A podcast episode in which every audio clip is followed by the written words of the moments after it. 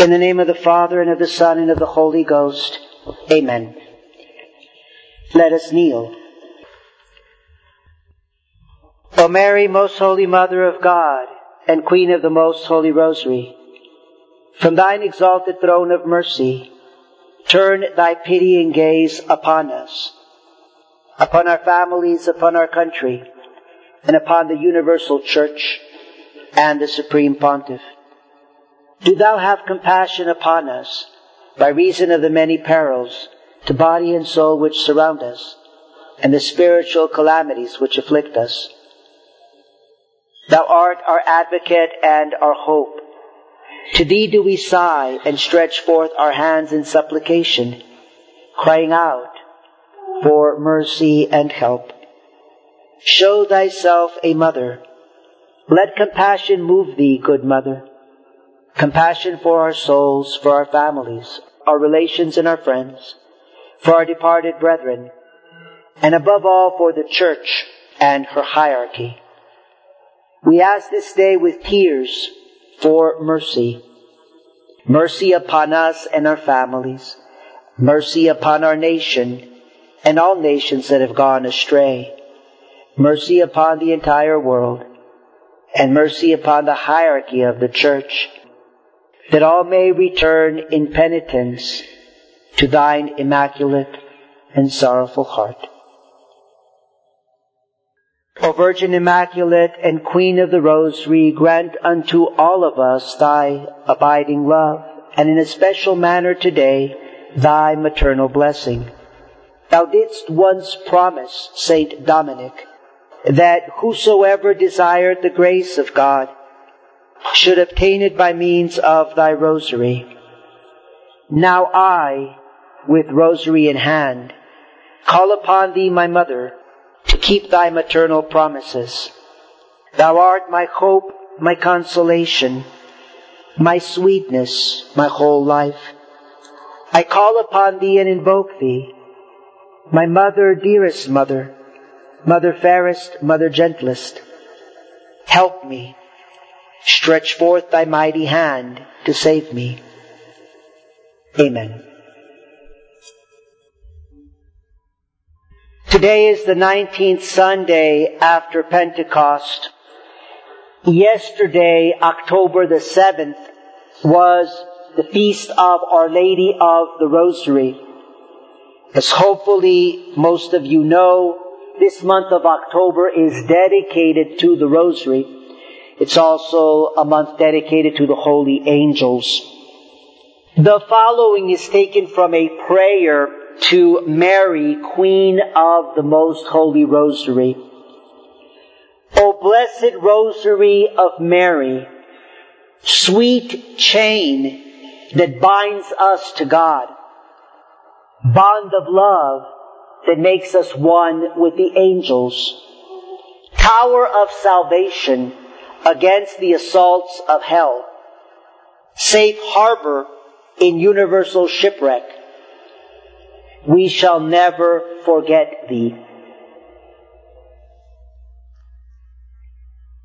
This prayer underlines for us the fact that the Holy Rosary is a tower of salvation against the assaults of the devil.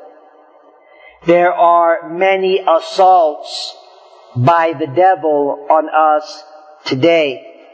Again, particularly on the church as a whole. One assault on the church by the devil is basically taking place in Rome right now with the synod that just began. The Holy Rosary, it's a tower of salvation against the assaults of the devil because it is a tower of faith and a tower of truth. This is what I want to emphasize this morning, that the Holy Rosary is a tower of faith and a tower of truth.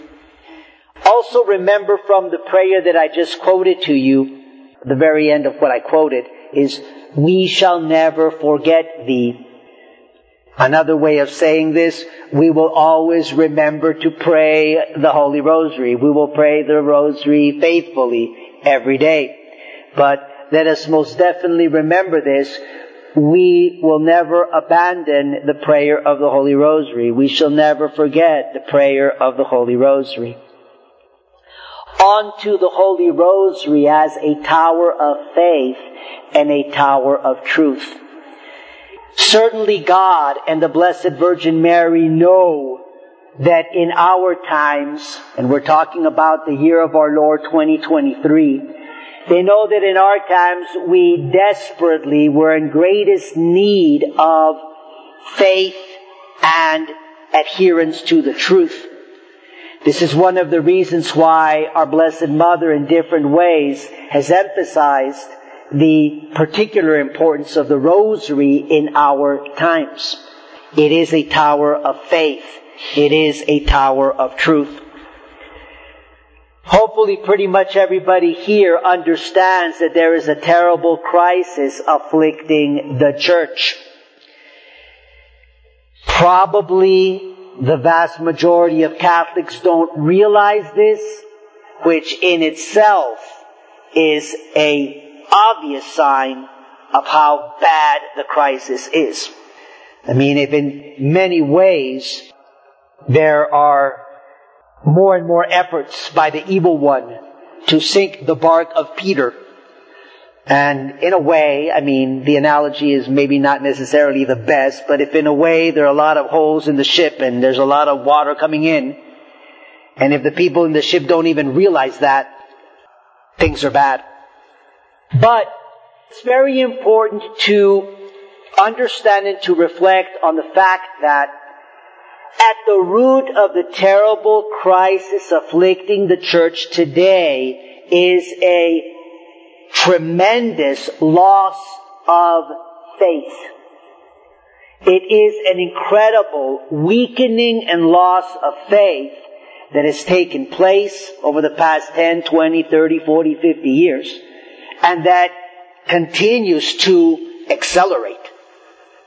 It wouldn't be possible to see what's happening today in Rome with this synod that would not be possible if there were faith in the church. If our bishops and those participating in the synod were men of faith, what's taking place wouldn't be taking place. Without question, at the root is a loss of faith. I just want to encourage you in particular to reflect, and more than anything else, I mean, just to apply it to yourselves. I mean, we could give example after example of how this loss of faith manifests itself throughout the Catholic Church.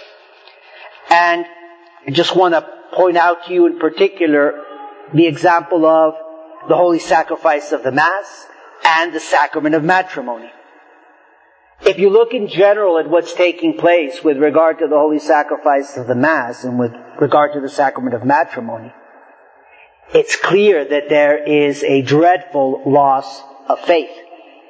But my main point in bringing this up this morning is so that you will examine your own faith and ask yourselves and definitely pray the Holy Rosary during the month of October for an increase in faith. Recognize how your lack of faith is manifesting itself in your approach, in your attitude towards the holy sacrifice of the Mass and the sacrament of matrimony. But speaking in general right now with regard to the church as a whole, it's simply a devastating fact that there's so many, many Catholics in the church today that have basically set aside the holy sacrifice of the Mass, have set aside the sacrament of matrimony, that are not going to Mass on Sunday, that are not being faithful to the sacrifice of the Mass, that are not being faithful to the sacrament of matrimony, that, for example, have just set it aside and are living together in sin without the sacrament of matrimony or living in, a, in let's say, a civil marriage. So, I mean, those are obvious examples. But the examples go on and on and on on how the sacrament of matrimony is not being lived based on faith, on how the holy sacrifice of the Mass, again, a tremendous lack of faith, even the faithful that are going to Mass, in so many of the ways that they behave. But one quick example with regard to the holy sacrifice of the Mass, because I think this is something that's particularly relevant to the Catholics that are going to the new Mass, and they're not going to the traditional Latin Mass, is if we only believed, and again here is where the faith comes in, if we only truly believe that at the holy sacrifice of the Mass, we are in the presence of God. And we are all, priest included, because this is the example. The example that I'm giving with the Mass is the fact that if you have the priest throughout the Mass, basically facing the faithful, and the faithful think that this is fine, this is a terrible, and it really is a terrible lack of faith. Because what's taking place in the holy sacrifice of the Mass is we are truly in the presence of God. And truly, priest leading the faithful is looking to God. Is offering the sacrifice of our Savior Jesus Christ to God. And the holy sacrifice of the Mass is the great prayer of our Savior Jesus Christ, the great sacrifice of our, of our Savior Jesus Christ, offered to the Father. And He is the mediator. He is in between. He is in between the church and God. Not God, the altar being in the middle, you know, the priest on the other side, and facing the faithful.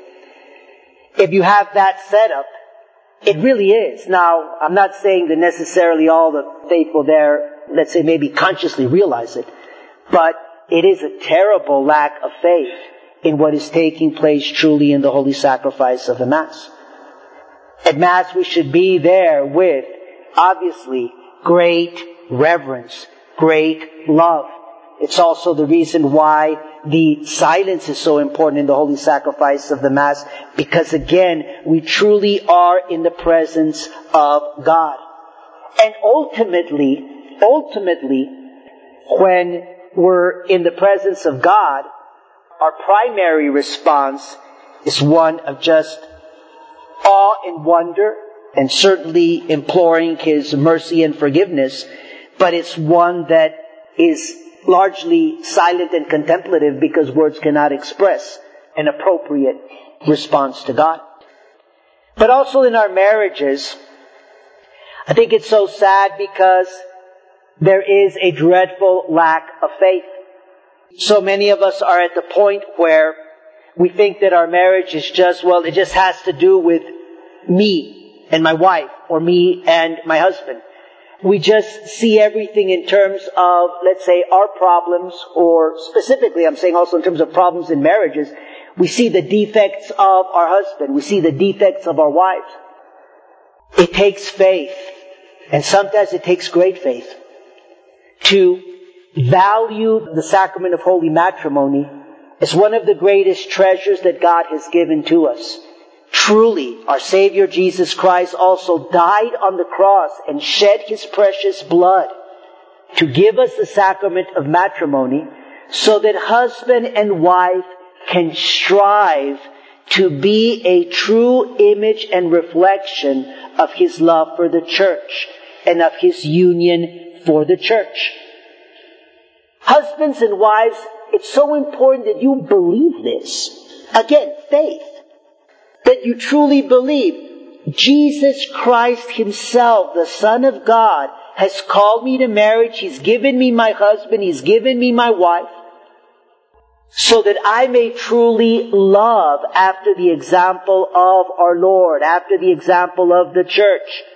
And so that I may truly sacrifice in my marriage, it's not just about me and my wants and what's comfortable for me, but so that I can truly sacrifice and die to myself for the good of my wife, for the good of my husband, for the good of my children. This faith is, is so important.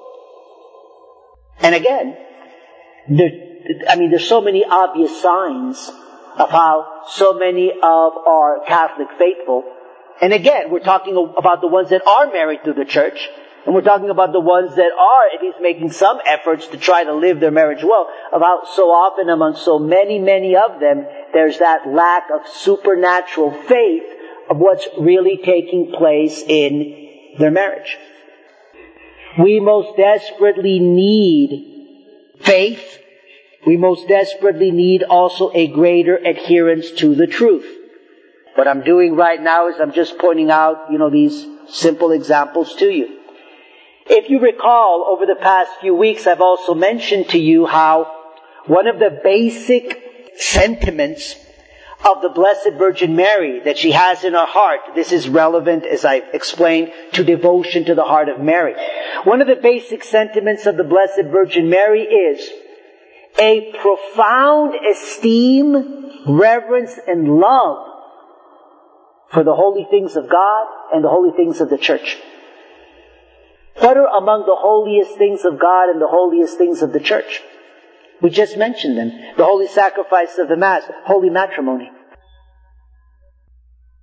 If we pray the rosary faithfully, the rosary is also going to help to make our heart like the heart of the Blessed Virgin Mary.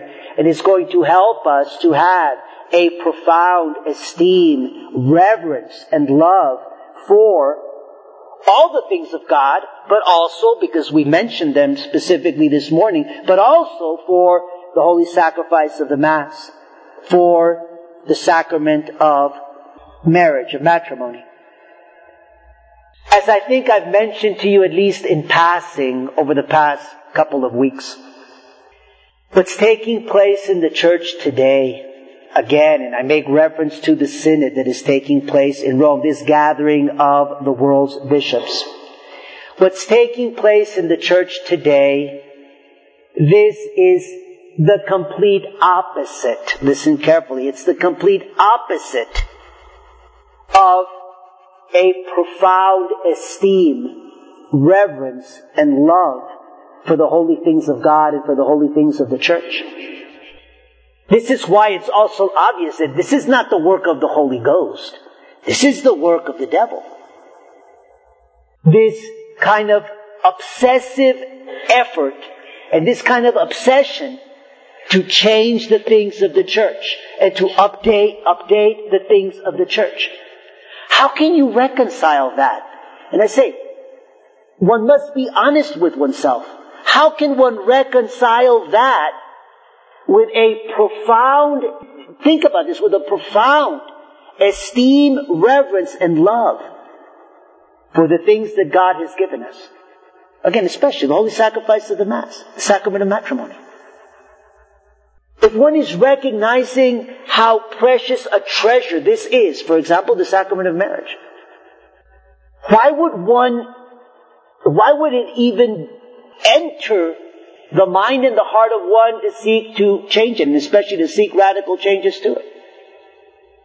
It's completely contrary to that. And it's completely contrary to the faith, because the sacrament of marriage is of faith. It's a truth of our faith. It's completely contrary to the truth. I'm going to read to you a couple of passages. Listen to them carefully from Pope Leo XIII. These are taken from two of his encyclical letters on the Rosary. One is from 1892 and the other one is from 1891. He's writing about the Rosary and basically he's emphasizing how the Rosary, he doesn't use these words, but he's basically emphasizing how the Rosary is a tower of faith and a tower of truth.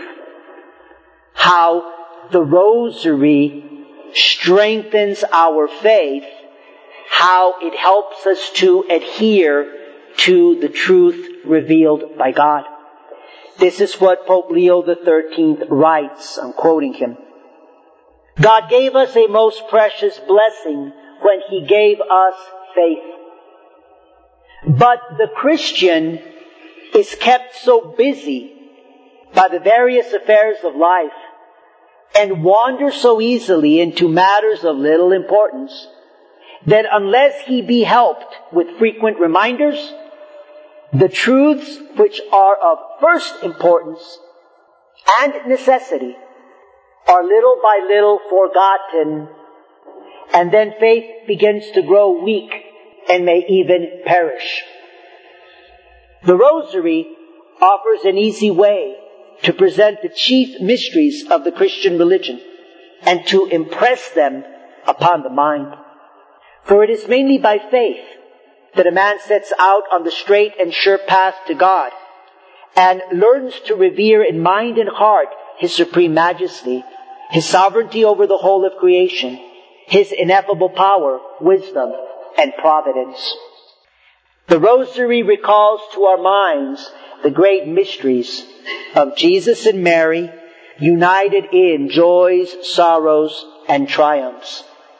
The contemplation of these august mysteries, contemplated in their order, affords the faithful souls a wonderful confirmation of faith, protection against the disease of error, and increase of the strength of the soul. Again, Pope Leo XIII. I want to just highlight two things from this brief teaching by Pope Leo XIII for you this morning. The first one is notice very carefully what he says. It's extremely important to take this seriously. He's saying that because we are weak, because we are so consumed by the things of the world, and because our mind wanders so easily, he says that unless we are frequently reminded, and again, this is where the rosary comes in, the daily rosary. He says, unless we're frequently reminded of the great truths of our faith, the great mysteries of our religion, he says, we're going to forget about them. We're not going to give them importance. Our faith may even be lost. He says, our faith may even perish. And I say, we must take this extremely seriously.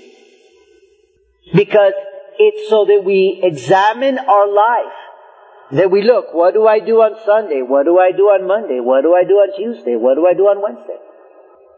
If I'm spending hour after hour after hour in what the Pope calls matters really of little importance, matters that really don't have to do with the salvation of our soul.